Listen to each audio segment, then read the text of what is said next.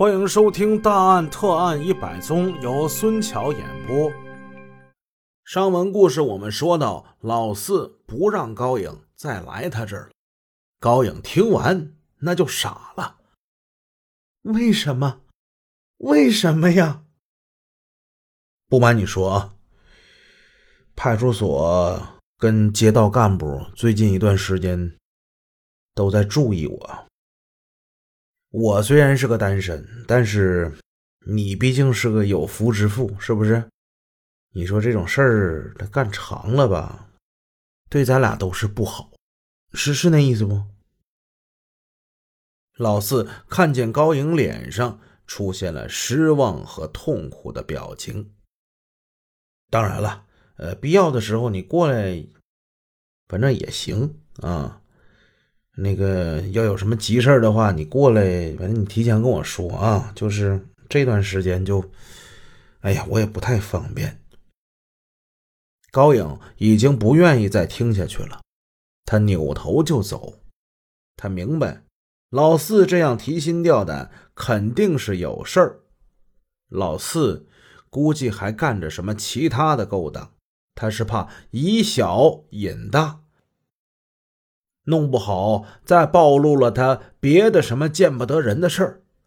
那既然是这样，高颖心里话，我又何苦呢？以前高颖来沈阳跳舞，向来都是自己买票坐车，买票入场，买吃的。他虽然不挥霍，但是这天长日久，花销也是很可观的。丈夫现在已经不再信任她了，不再把钱交给她掌管，想用断她财路的方法阻止她再往沈阳去跑。所以此时的她原有的积蓄已经是所剩无几，囊中羞涩。最近这几天，她不怎么太去沈阳了，住在哥哥嫂子家。有一天早晨，丈夫带着孩子来找她，这本身就带着赔礼道歉的意味。嫂子也说了丈夫几句，劝他们回去好好的过日子。可是高颖依旧是板着脸，没看他，也没理孩子。老在这僵着也不行啊，嫂子就说话了：“那个，就让他继续在我这儿住几天吧。啊，你等他消消气儿的。”他改呀，他也得慢慢改，别着急，慢慢来。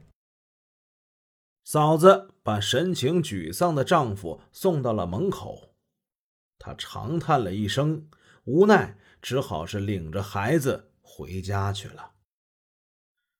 高颖整天住在哥哥嫂子家，她也不好意思。过了几天，她又跑到姐姐家去住。姐姐家人多呀。他的父母都跟他的姐姐、姐夫同住。高颖的父亲早就听说女儿这段时间的变化，当着一家人的面把女儿是一顿的臭骂，让她快点回家，好好跟老公过日子。高颖挨了一顿的臭骂，她一时气不过，夺门而出，在街上徘徊了许久。心想说：“这天下之大，怎么好像是没有我的容身之处呢？我去哪儿呢？”最后，他想起了教他跳舞的小陈，干脆去他家吧。高颖来到了小陈家，小陈有点不认识这高颖了，粉面朱唇，浑身上下都是新潮的服装。更奇怪的是。这高颖，这怎么看着最近是用什么东西了？这是抹了香水了，还是什么味儿？这身上啊，对，这是风尘味儿。这高颖怎么变成这样了呢？小陈很是纳闷儿高颖来到自己曾经学跳舞的地方，还特别给他以前的师傅小陈表演了最近学的一些舞步。小陈傻了，高颖的武技已经早就超过了自己从前的这个师傅。现在三步四步，以前教会他的这些交际舞已经是不稀罕了。什么 tango 啊伦巴、胡步等等，哎，现在是啥都会。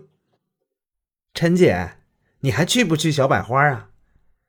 只见高颖一边说着，一边照着镜子打量着自己的面容和自己的身段，然后还用手去理一理自己的刘海去呀，啥时候去小百花啊？我请客，管吃管住。小陈何尝不想过去玩一玩？可是他看到高颖那惊人的变化。